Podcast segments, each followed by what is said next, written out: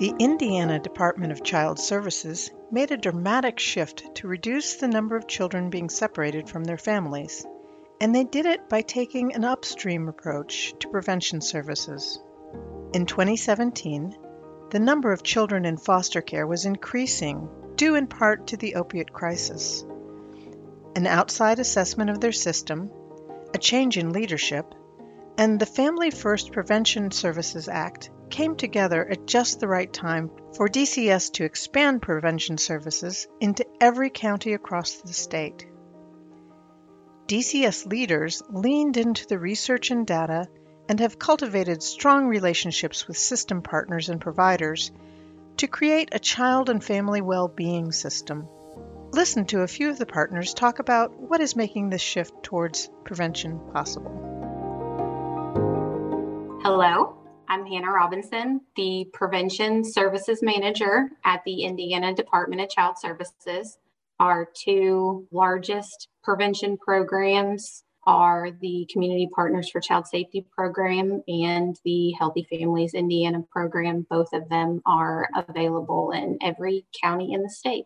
I never realized how much time I would spend advocating for funding or money I'm using data to help support the need for an increase in funding for one of our programs and try to do my best to explain why it's necessary because I feel like at times it's difficult for leadership to understand how investment in prevention does make a lot of sense financially.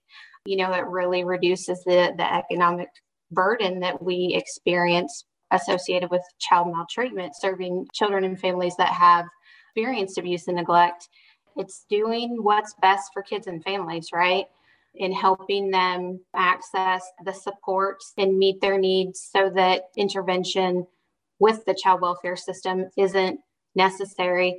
We look to see if the families that have participated in either of the programs subsequently become involved with the child welfare system in a formal way. And 99% of families that participate in both of our programs don't.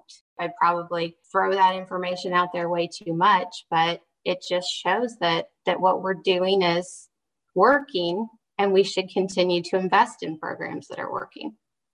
I would say it's just important to make sure that you bring all the right people to the table. In Indiana, we've been really lucky that we have a lot of long standing partnerships with our community stakeholders. We often include other state agency representatives, various provider partners, philanthropic groups, and families in any of our project plannings. We also think that it's beneficial to create a shared vision, mission, and approach with the folks that we're working with and outlining what their contribution will be and what kind of commitment is expected from them to participate in, in whatever we're working on. We really rely on our provider partners to identify who else should be involved in the conversation. That's constantly evolving. Who else do we need to bring to the table? What adjustments do we need to make?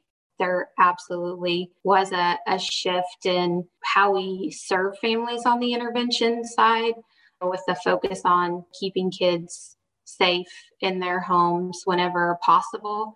But within that, kind of changing the structure of how we pay providers for their work with families and really focusing on one provider providing any services or supports that that that family needs instead of connecting a family to various agencies and programs to kind of meet all of their needs. That was a huge shift for really everyone for our DCS field staff and how they connect families to programming and, and how that has really changed who is responsible for identifying what the family needs. It really shifted that more to the provider and assessing and identifying and recommending evidence-based programs to to support the needs of the family it's definitely has to be easier for the families to really engage with the provider when they're not going or having multiple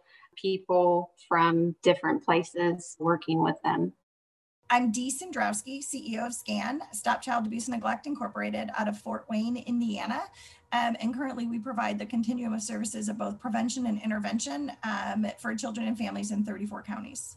I think our partners at DCS shared a vision and it just happened to be the vision that I have had for child abuse and neglect for a while, right? I mean, I wake up every day to close my doors mm-hmm. because intervention is not needed and abuse and neglect doesn't happen. And the only way that I can do that is to create safe avenues in our community for families to go to and resources and have everyone talking about the fact that this is preventable. I think it's just being willing to engage in that conversation and having an open mind and listening because what I might think from a practitioner's perspective on how to prevent child abuse and neglect or even how to intervene in it might be different from somebody else's perspective. It's okay to really think about stepping out of your traditional collaborations. Typical collaborative um, entities are usually other providers that provide the same service my funding sources. But what has been really exciting is pulling into, I would say, the manufacturing sector or pulling into city government and really working with our legislatures on different things as it really relates to children and families' educational systems. And so I think it's really important to sit back and say, as a community, we're defining the future of our community and our children. I think by nature, we are a very immediate gratification society, and the work that we're doing is not immediate gratification. And when you think about changing systems and really prevention work, it's collaborative, it's tough, it's three steps forward, four steps back.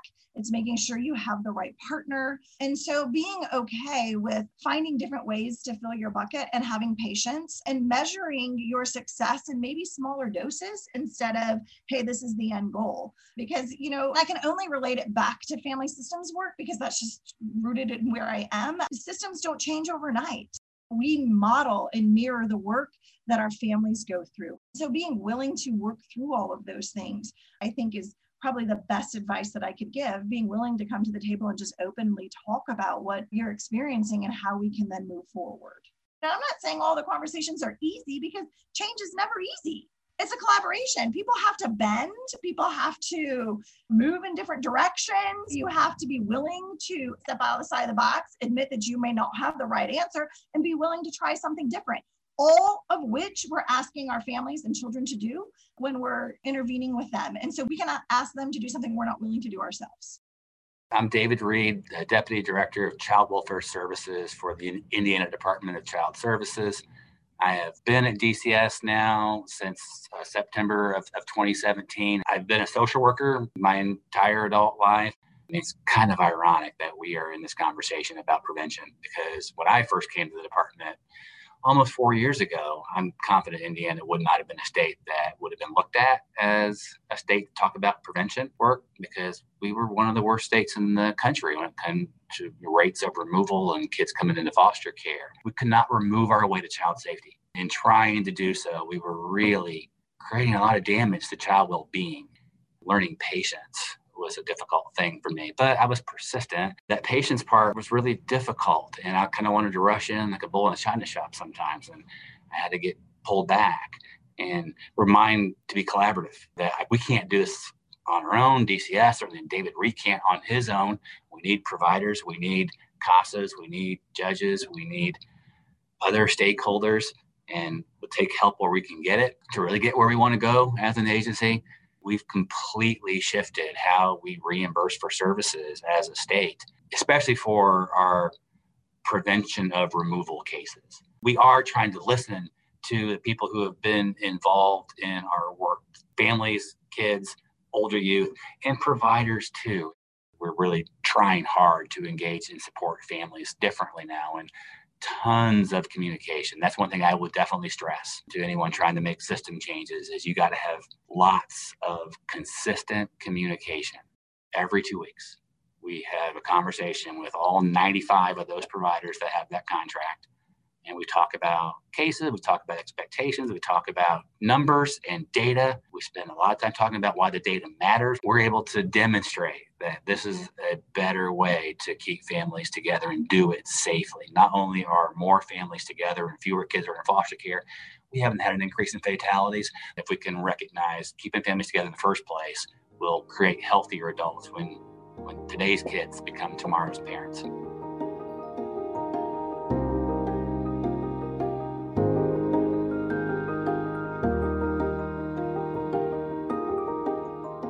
What did you hear that can help you in your work? Advice like Hannah's use of data to advocate for prevention programs, Dee's reminder that we model and mirror the work that families go through, and David's advice to have lots of consistent communication can help to build a collective vision for prevention. To hear more about how Indiana's Child Welfare Agency partner organizations, and families work together to become more prevention oriented, watch the recorded webinar Visioning for Prevention An Upstream Approach, available on our website at capacity.childwelfare.gov/states. This podcast was created by the Capacity Building Center for States under contract number HHSP 2332 015 funded by the Children's Bureau, Administration for Children and Families, U.S. Department of Health and Human Services. The opinions expressed by individuals quoted do not necessarily reflect the views and policies of the Children's Bureau.